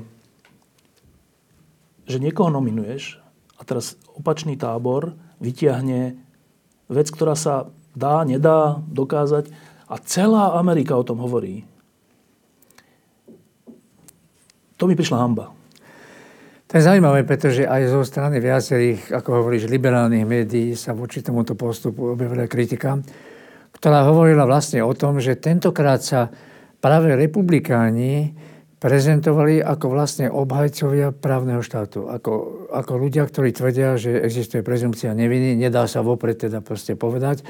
A na druhej strane e, to, čo sa rozbehlo, to pravdepodobne teda demokratom nepomohlo, preto sa aj e, v tých posledných fázach no? kampane stiahli. To by ale nemalo zakrývať jednu inú vec.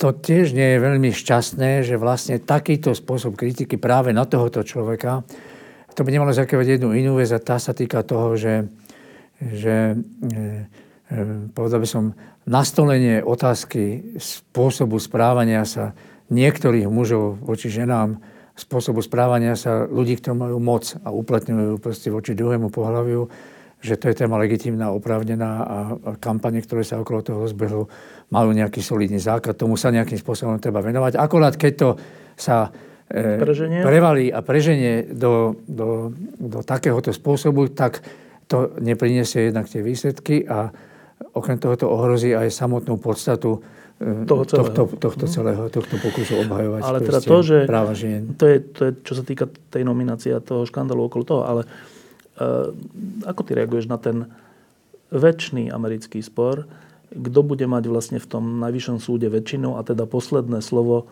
v morálno-etických otázkach? No, správne si to označuje za väčší americký spor. E, každý prezident, ktorý prišiel, zvykol vyvažovať e, tie predchádzajúce nominácie a, a teraz sa vrátim k tomu, o čom sme hovorili pred chvíľou.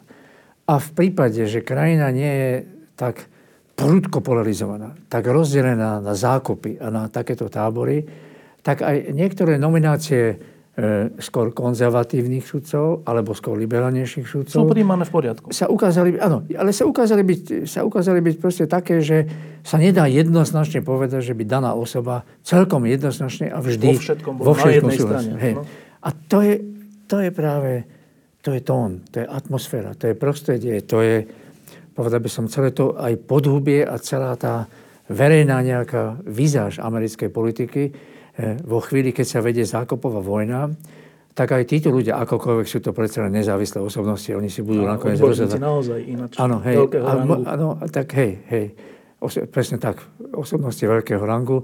No presne tak, nemôžu sa úplne celkom vyviazať z toho, čo sa práve v tej chvíli deje v spoločnosti. To bož, keď sa môže stať, že ak sa nejaké rozhodovanie blíži, znovu sa zradikalizujú. Hej? Oba tábory, no. no. Tak e, v tomto zmysle slova je to E, povedal by som, v takých e, aspoň čiastočne umiernenejších nejakých podmienkach, v umiernenejšej atmosfére, ktorá samozrejme rešpektuje, že tu sú liberáli, tu sú konzervatívci, tu sú takí, alebo tu sú onakí a tie tábory pochopiteľne majú odlišné názory aj na morálno-etické otázky, na spôsob života a tak ďalej. Ale predsa len, e, povedal by som, nevytvárajú atmosféru, ktorá by e, týchto súdcov nutila ako predsa nezabúdať úplne alebo neprehľadať totálne k tomu, čo sa deje v spoločnosti. Um, jedna z posledných dvoch otázok je taká širšia, že uh, neviem už, kedy to bolo, v ktorom roku, dávno, dávno, keď uh, Francis Fukuyama napísal tú svoju slávnu esej o konci dejín. To bolo po 89. nie ďaleko. Teda len pripomeniem, že to bola esej o tom významného človeka, že že pádom komunizmu a železnej opony a, a triumfom e, slobody a liberálnej demokracie vlastne dochádza v istom zmysle ku koncu dejín. Nie v tom zmysle, že by už neboli nikdy žiadne konflikty, ale že sa raz navždy ukázalo, že ktorý nejaký spoločenský systém má prevahu morálnu, ekonomickú, akúkoľvek. Potom prišiel terorizmus a všeličo a, a niektorí sa z toho začali vysmievať, že jak mohol byť taký naivný. Ale e, teraz aj v, na samotnom západe, a to nie je len v Amerike, o ktorej hovoríme, e, rastie tá polarizácia, že ako keby nie je zhoda na tom, čo je správne. E, aspoň v tých základoch. Ani len v tých základoch. V Amerike to má podobu rasizmu alebo naopak niečoho iného na ľavej strane. V Európe to má podobu postoju k migrácii a všeličomu inému. Do politiky sa dostávajú rôzni týpci, e, zvláštni, ktorí sú pritom veľmi populárni. A znova to vyzerá teda tak, že to nie je, že nie je koniec dejín, lebo je tu ešte islám a je tu ešte iná civilizácia, ale že ono nie je koniec dejín ani v rámci samotného západu, že znova sú tu základné spory medzi nami, medzi nami vnútri, medzi nami vnútri, medzi štátmi, ale aj v rámci tých štátov, že napríklad v Amerike. Tak, a to je tá širšia otázka, že um, táto, to, ono sa to povie, že polarizácia, ale to je, taká, to je vážna vec. To nie, je, to nie je akademické slovo. To je to, že nie sme si schopní uznať svoju pravdu. Nie sme si schopní akceptovať, že ten môže mať iný názor a nemusí to byť blbosť a nemá byť za to súdený alebo odvolávaný alebo tak. A to máme všetky strany vlastné, že kde, kde to má príčiny? Kde sa to... Z čoho to vzniklo? Ja si myslím, že tých príčin je viac. E, jedna z príčin, že vlastne sa takýmto spôsobom rozrušuje nielen medzinárodný bezpečnostný poriadok, nielen tá bezpečnostná architektúra, ale že sa rozrušujú nejaké základy toho, čomu sa hovorí. Áno, áno, áno ten tmel, že sa rozlišuje, ktorý, ktorý vlastne v tom Foucaultovej predstave hovoril o tom, že áno, v zásade platí, že demokracia, a keď poviem liberálna demokracia, myslím. nemyslím lavicu, ale myslím teda tie princípy. Slobodná demokracia. Slobodná demokracia, delba moci, právny štát, ochrana ľudských občanských práv a tak ďalej, všetko, čo s tým súvisí a sloboda aj podnikaniu. Však, že, že, že to skutočne ponúka ľuďom, národom, spoločenstvám lepší a dôstojnejší život v zásade, než teda iné režimy, autokratické režimy alebo režimy, ktoré sú až totalitné a tak ďalej. Tak e, myslím si, že to, toto základné e, väzivo, alebo toto základné puto sa do istej miery rozrušilo poprvé tým, že e, súbežne sa vyskytol naraz celý rad rozmanitých kríz. To bola kríza ekonomická, to bol terorizmus, e, migračná. to je migračná, to je v, v najnovšej aj teda to, čo sa týka globálneho oteplovania a klimatických zmien. Nie nadarmo generálny tajomník Guterres v skvelej reči pred dvoma mesiacmi hovoril o tom, že ak sa za dva roky s tým niečo neurobi, tak už bude veľmi ťažko sa vrátiť ako z toho zlého trendu. A týchto vecí bolo proste viacero. S tými vecami súvisel určite aj istý úpadok a istý pokles dôvery vo všetky demokratické inštitúcie. To znamená, či už sú to vlády, alebo či sú to parlamenty, alebo či sú to vlastne aj médiá, ktoré svojim jadrom a duchom sa usilujú o podporu demokratickej spoločnosti. E, pochopiteľne do toho všetkého vystúpila aj, teda vstúpila teda aj politika, ktorú vedie jednak Čína a jednak Rusko. Rusko, ktoré sa pokúša obnoviť svoju imperiálnu veľkosť a a ktoré má zakotvené vo svojej bezpečnostnej e, doktríne čosi, čo sa dá označiť ako hybridná vojna. Hej? A Čína, ktorá sa rôznymi prostriedkami čoraz viac presadzuje. Do toho všetkého e, ešte teda vstúpili momenty, ktoré sa v jednotlivých aj krajinách, ktoré sa nejak naraz zbehli. Dá sa k tomu povedať aj istá kríza eurozóny, istá kríza v Európe. A toto všetko vlastne e, vzbudilo v ľuďoch a tým pádom aj v politikoch, lebo politici ľuďom načívajú, e, otázniky o tom, či naozaj je tento poriadok najlepší, či naozaj tento poriadok e, je solidárny voči tým, ktorí sa v tej novej e, spoločnosti, globalizácii nedokázajú uplatniť, či naozaj odstraňuje proste tie prípasti medzi bohatými a chudobnými, či či naozaj teda umožňuje, aby regióny, národy, štáty mali svoj vlastný hlas či to všetko nie je nejakým spôsobom riadené nadnárodnými spoločnosťami, ktoré si robia, čo chcú. Tak ja si myslím, to je taký prvý moment, ktorý viedol k tomuto, ktorý teda to spôsobil. Spôsobilo to potom aj to, že, že a tu je taký jeden veľký paradox, že na jednej strane naozaj objektívne údaje svedčia o tom, že svet je lepší. Tých údajov je celý rada a, a nedá sa povedať, že by to niekto spochybnil. Je najmenšia chudoba Je menej chudoby vo svete, áno. Lepšie sa zápasí s chorobami, je, aj v skutočnosti menej vojen, konfliktov a, a tak ďalej a tak ďalej. To, to je na jednej strane pravda, ale, ale politici o tom nejak veľmi nedokázali presvedčiť ako tie široké vrsty populácie. Hej. To znamená, ako keby si zvykli, že toto je už tak dané a o tom my nemusíme hovoriť každý deň. Že budeme sa hádať o drobnosti, o nejaké politiky a tak ďalej. A toto sú, a domnievam sa, že na toto teda pozabudli mnohí politici v mnohých aj demokratických krajinách, či už sú v strede, naľavo alebo napravo. A teraz sa ukazuje, že, že keď práve sú povedal by som, piliere takéhoto demokratického poriadku ohrozené. Potom prichádzajú k slovu ľudia, ktorí, a to tak vždy bolo, ktorí napadajú všetky elity a ktorí hovoria, my sme tu, my máme riešenia, my vieme ako na to a ktorí pochopiteľne k tomuto prispeli. A bez pochyby k tomu prispelo aj to všetko, čo sa začalo diať s internetom, čo pred desiatimi rokmi sa naozaj nevedelo, veď to bol veľký slobodný nástroj, ktorý úžasným spôsobom ľuďom pomôže ale prostredníctvom tej nepredstaviteľnej vlny proste tých lží a tých šírenia nenávisti a šírenia proste absolútnych výmyslov, ktoré zasahuje proste stále a stále, stále väčší okruh, 10 miliónov, 100 miliónov ľudí na celom svete, tak aj to je taký ďalší moment, ktorý k tomu nejakým spôsobom prispel.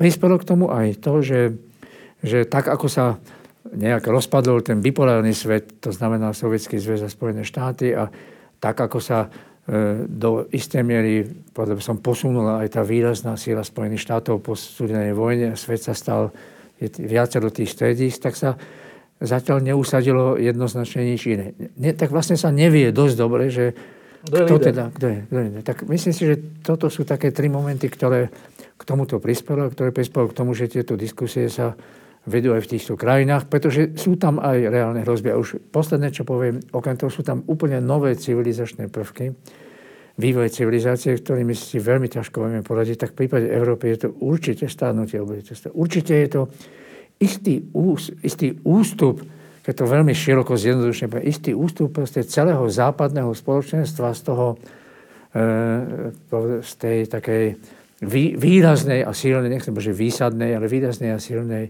výrazného silného postavenia na tom svetovom, proste na tom globálnom kolbišti a, a proste derú sa k moci iní, derú sa o slovo a o svoj hlas a hlásia iní, ktorí mnohé veci jednoducho vidia inak. E, a z toho vyplýva táto otázka, že e, my na západe naozaj, naozaj je, je zvláštne, že žijeme najlepšiu dobu, akú sme kedy mali. My všetci na západe, ale aj vlastne celý svet. Ale riešime, že či je to, na čom tá doba mohla vzniknúť, či je to správne. To je úplne zvláštne. Ale keď už, keď už to tak je, dobre. Uh, ono, tu, tu vznikajú až také, až také šokujúce veci, že v prieskume v Nemecku, v demokratickom Nemecku, vyjde, že tam skoro o dvojnásobne viac veria Rusku ako Amerike dnes. Rusku. Nemci. Nie, že u nás, v najdôležitejšej krajine Európskej únie. E, a teda z toho vyplývajú aj také strachy jedných aj druhých, že lebo my, my žijeme, špeciálne Slovensko, Česko, ten príbeh, ako sme sa dostali do Európskej únie a do NATO potom, čo padol komunizmus, bol taký aj heroický, aj ťažký a nakoniec sa to podarilo a ale je to už dávno a my už si tiež sme na to zvykli, že, to, že tak to už je. My sme proste tak, my sme súčasťou západu a teda slobody a tak. No ale ak budú takéto nálady prevažovať a ak tá hybridná vojna, ktorú Rusi vedú, bude úspešná a ak sa my budeme ešte ďalej deliť, deliť a nielen odídu Angličania, ale teraz možno Taliani, lebo budú takí, aký, ako majú vládu, tak ten strach, a podľa mňa aj oprávnený strach je, e, tých, tých ľudí, ktorí si cenia to, kde žijú, je, že a nevrátime sa my znova do takej negarantovanej pozície štátov a to je ako ponuka Rusku, že zoberte si nás potom. To je podľa mňa reálny strach a to je otázka na teba, že, ktorý sa pohybuješ v zahraničnej politike dlho, dlho. Že je tento dlho nepredstaviteľný scenár návratu naozaj nepredstaviteľný? Neviem na toto celkom jednoznačne odpovedať. Ja si myslím, že, že to sú isté vlny, hej, že ten aj vývoj medzinárodnej politiky ide v takých niekedy sinusoidách. To, že v Nemecku toľko ľudí vidia e, Rusko lepšie, ako povedzme vidia Ameriku, to platí dnes, to neplatilo po, to platilo aj po zvolení Regana, to je zaujímavé. To je troška vinou Trumpa, ale ano, aj tak. Ja viem, ale to platilo po zvolení Regana, ale potom vlastne si Regan aj Nemcov získala tá jeho nezabudnutelná veta v Berlíne, že zhote ten múl, pán Gorbačov, hej, tá mu získala obrovskú podporu. E, takisto, keď bol zvolený Obama, tak e, Nemci mali vtedy úplne iné názory. V prípade Nemecka, ale predsa len ten vzťah k Rusku nie je celkom taký, ako je povedzme v prípade Veľkej Británie alebo v prípade Francúzska. Hej. A to má isté historické tradície. Proste Nemci a Rusi v rôznych obdobiach aj histórii, aj, aj sa byli. Rôzne aj, spolu, aj spolupracovali, aj sa byli a keď sa veľmi pobili, potom znovu dokázali spolupracovať. Videli sme to v rôznych kritických obdobiach e, histórie.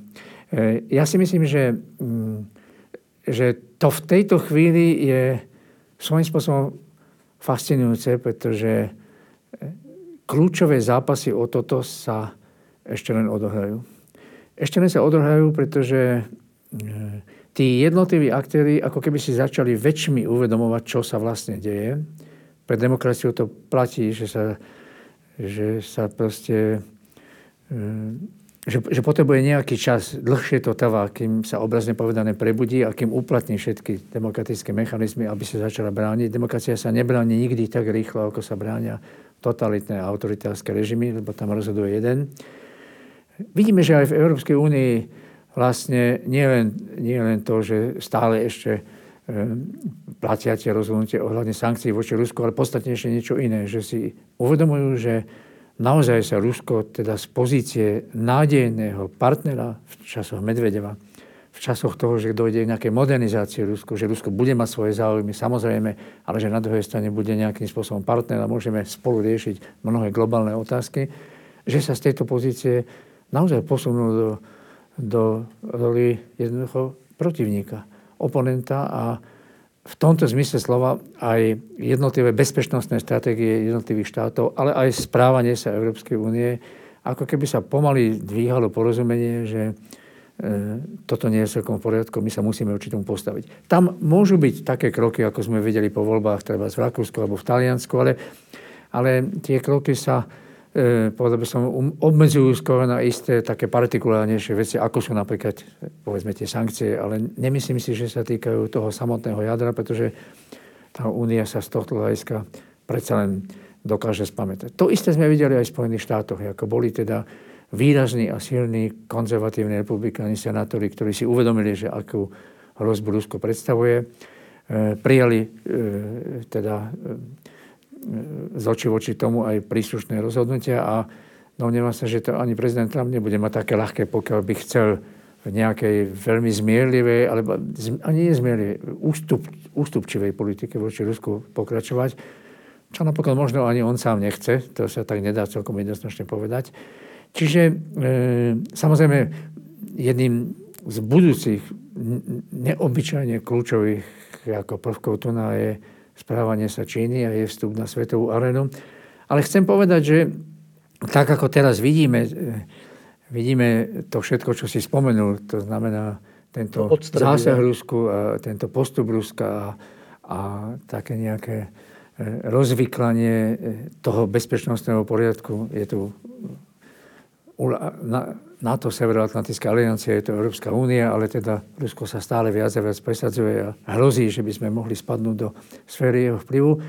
Tak si myslím, viem si predstaviť, že, že sa teda odohrá o to veľký zápas a ne, nevidím nikde napísané vopred, že to bude práve Rusko, e, ktorému sa dostane e, e, ako takéto, takéto útechy v jeho imperiálnej politike, že sa tieto krajiny tam dostanú. Nehovoriac o tom, že, o tom, že Najväčší kritici Ruska sú samotní ruskí politológovia, sociológovia, žurnalisti, ktorí teda naozaj okrem toho, že Putina majú Rusi veľmi radi, že si ho vážia, že im veľa umožní, či už to sedí alebo nesedí, poukazujú na mimoriadne kritické prvky v ako ruskom každodennom živote, v premenách Ruska, kde jednoducho ten civilizačný pokrok sa vôbec neoberá takým smerom, aby to bola nejaká moderná, vyspelá krajina, ale naopak.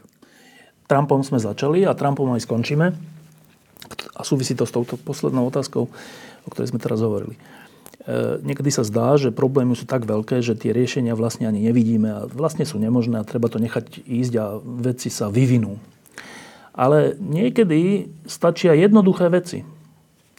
Napokon ten Reagan, ktorý v čase studenej vojny, keď hrozilo, že svet e, zanikne v nejakom strašnom konflikte, proste len normálne povedal, že Rusko, teda sovietský zväz komunistický, že to je ríša zla.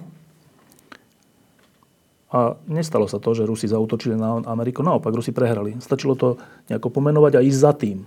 Za tým je samozrejme veľa iných vecí, ale v tom jadre. A k tomu Trumpovi dnes.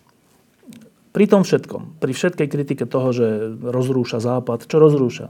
Že nazval Európsku úniu svojim nepriateľom v tej obchodnej vojne. Čo nazval? A to všetko. Ale teraz je správa, že Poliaci si vypýtali e, americkú základňu v Polsku, a to kvôli tomu, že keď je tam americká základňa, tak Poliaci sa cítia oveľa bezpečnejšie, čo sa týka Ruska. Lebo zase Rusko rozumie len sile a zase proti Američanom nepôjdu. To je jednoduchá vec. Na to netreba ani veľa peňazí, ani veľa neviem čoho. To je jednoduchá vec. Ehm, hovorím to v, z krajiny, kde náš e, dlhoročný kamarát Jano Čarnogórsky brojí proti americkým základňam. Že, ako, že, a že to keby bolo, to on radšej bude voliť Kotlebu, až tak ďaleko ide. No. Nie je tento zložitý svet, reálne zložitý svet, e, v skutočnosti v obrane slobody, našej slobody, takto jednoduchý? No, e, boda by, boda by to bolo tak, že e, niekedy sa tie tektonické posuny dosiahnu, e, povedal by som, odhodlaním silného a rešpektovaného jedinca. Inak aj v prípade toho Regana, to, ako si povedal, to samozrejme bol aj on, ale to nebolo iba on, to bol aj, to bol aj pápež. E, to bol aj helsinský proces, to boli aj... Solidarita. Solidarita, to bol odpor v týchto krajinách a to bol nakoniec aj Gorbačov, čiže nebol to iba jediný prvok, ale, ale niekedy to dostane takýto veľmi silný impuls a vtedy vidíme, že, že, že áno, všetky tieto faktory sa tak zhlukli a tento človek teraz povedal ešte aj to a nakoniec to prispelo k tomu, že svet sa radikálne zmenil. No. To znamená, že áno, z tohto hľadiska e, je teda možné, že, že niektoré veci sa dajú pohnúť alebo dajú riešiť aj, aj výraznými a silnými a veľkými osobnostiami. Dnes je to komplikovanejšie aj z toho hľadiska, že nielen preto, že nevidíme veľmi veľa takýchto výrazných a silných osobností, a keď niektoré z nich vidíme, ako je povedzme kancelárka Merkelová, tak tí sa postupne z politiky e, teda rozhodli odísť a rozhodujú odísť. A, a okrem toho, že e, dnes to nie je to, čo kedysi bolo, e, teda najmä za obdobia po druhej svetovej vojne až do pádu komunizmu. Ten svet vtedy bol síce vystavený desivejšej katastrofe, pretože kedykoľvek sa mohlo stať, že tá nukleárna vojna sa spustí a nebyť aj Jaska vtedy... tomu bolo naozaj blízko. A, nebyť, no, a nebyť napríklad toho ruského dôstojníka v tej ponorke, tak kto no. vie, či tu dnes takto sedíme, hej, a, a ešte sa také veci dva, trikrát stali, hej, ktorý neuposluchol ten rozkaz, bola to chybná inštrukcia. No, e, ale na druhej strane ten svet bol čitateľnejší.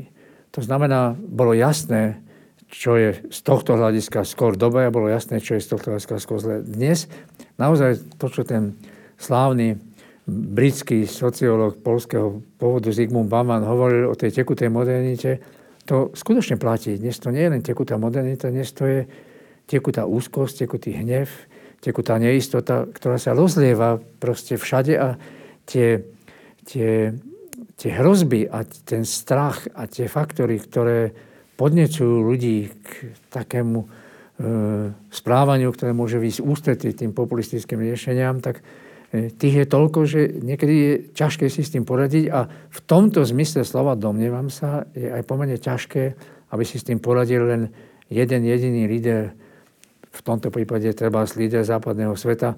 Nehovoriac o tom, že by teda za partnera musel mať Michaela Gorbačova a nie v tejto chvíli teda Vladimíra Putina. Ale ja sa vrátim k tej otázke, že uh, hrdé Polsko, Polsko, ktoré si veľmi zakladá na svojej suverenite, však vidíme, ako v rámci Európskej únie o to zápasí často aj úplne zlé, ale, ale hovoria o suverenite.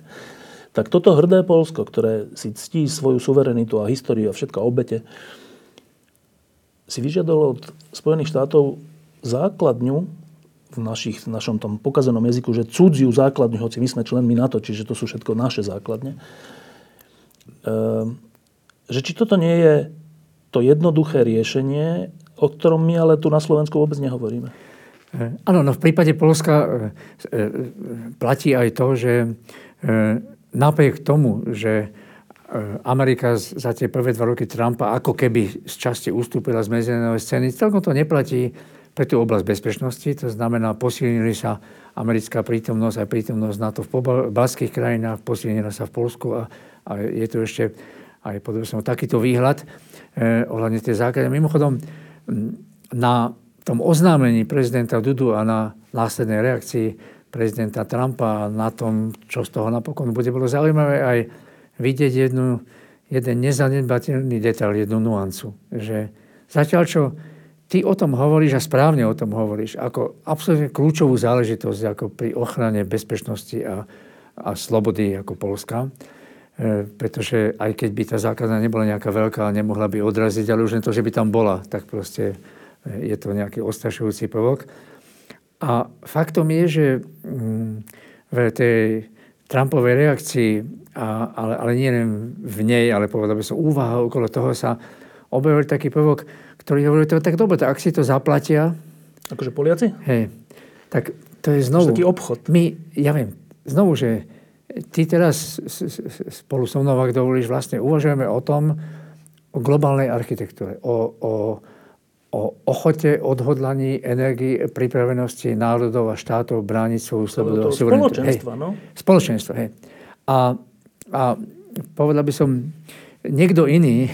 Trump to, Trump to berie ako biznis. To no môže však... trošku posudzovať, akože, to len tak mimochodom vypovedá o tom. Ale, ale o to väčšmi možno, v tom domneva sa máš pravdu, môžu takéto kroky, aj, keď, aj keď tí partneri im nemusia porozumieť tak, ako im porozumia tí, ktorí sa za takéto kroky postavili, o tom možno tieto kroky môžu k takému niečomu prispieť a, a z tohto hľadiska aj v takej malej krajine, ako je Slovensko, to sa nemusí týkať iba bezpečnosti hrozieb. To sa môže týkať schopnosti, pripravenosti a ochoty ľudí postaviť sa za nejaké princípy spravodlivosti, solidarity, slušnej spoločnosti, fungujúceho štátu. Vidiarné námestno. Vidi- hej.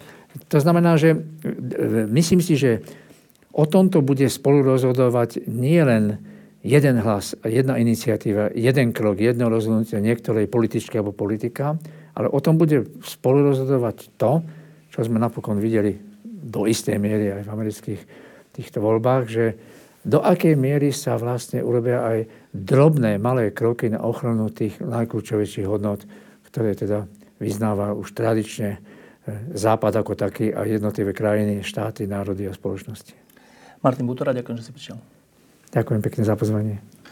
Prosím ťa, a jak dopadnú ďalšie americké prezidentské voľby? No o tých e, sa v tejto chvíli zápasí už hneď po no. oznámení týchto výsledkov. No. Hej. Momentálne je to tak, že Trump, ktorý práve ohlásil, že viceprezident bude jeho znova partnerom v budúcich voľbách, momentálne ešte nemá ani zďaleka vyprofilovaného protivníka, vyprofilovaného konkurenta. No, ja by som nevedel povedať, že kto vôbec bude kandidovať. To sa, ale, dobre, ale nie som si celkom istý, či by sme dva roky pred tým voľbami vedeli, že Trump, keď bude kandidovať, že sa akorát stane tým kandidátom. Hej. Eh, a ani napríklad povedzme v voľbách v 92. o Billovi Clintonovi sa vedelo, že to je úspešný guvernér, ale že porazí solidného politika eh, Georgia Busha staršieho, o tom tiež málo kto vedel. Čiže na to bude nejaký čas, aby sa takíto ľudia vyprofilovali, aby, aby teda ponúkli to, o čom sme hovorili, že tí demokrati naozaj predstavujú alternatívu, že vedia osloviť aj tých voličov na vidieku, že vedia ponúknuť zmysluplné, realistické riešenia niektorých problémov a že sú to obrazne povedané vyvažujúcou spolahlivou silu väčšmin v strede, než na tých radikálnych Som čítal, že sa uvažuje o Bidenovi, ale on už nie, nie, nie, nie nie vekovo starší? E, tak, ale všimni si, že aj tam nie je práve najmladší a ale bez najmä, keby viac? boli štyri volebné obdobia, tak by išiel do všetkých štyroch, takže to nemusí o toho zamyslieť. No, ale Ale e, myslím si, že tam, tam už teraz sa robia odhady. Máš články, ktoré proste predčerom, včera aj dnes už vychádzajú na túto tému, že kto sú potenciálni kandidáti alebo kandidátky. Takže o tom sa bude hovoriť, bude sa vedieť súboj. Zatiaľ v týchto voľbách sa taká výrazná postava neukázala. Naopak niektoré vychádzajúce hviezdy e, sa dostali na hranu a síce tesne, ale predsa boli porazení akože v týchto voľbách, v tých voľbách senátnych alebo, alebo vo voľbách guvernérov. Takže to proste bude chcieť nejaký čas, aby sa to vyprofilovalo. Ale ale myslím, že, to, že sa to vyprofiluje. Vtedy, vtedy to vlastne bola naozaj tá Clintonová, Bernie Sanders a e, Hillary Clintonová bola príslušníčkou toho establishmentu a Bernie Sanders bol mm, Ten kraj? E, niekde, niekde v tom radikálnejšom vektore umiestnený.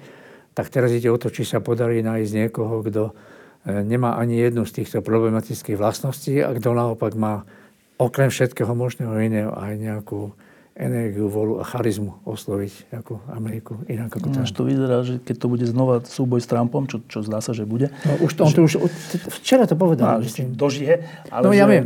že to už len bude rozdelená Amerika po tejto celej skúsenosti.